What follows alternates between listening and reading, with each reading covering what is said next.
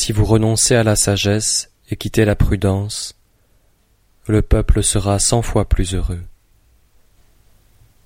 Si vous renoncez à l'humanité et quittez la justice, le peuple reviendra à la piété filiale et à l'affection paternelle.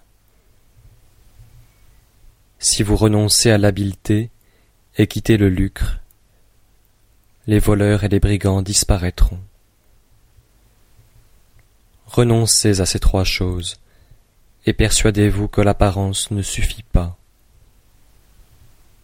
C'est pourquoi je montre aux hommes ce à quoi ils doivent s'attacher, qu'ils tâchent de laisser voir leur simplicité, de conserver leur pureté, d'avoir peu d'intérêts privés et peu de désirs.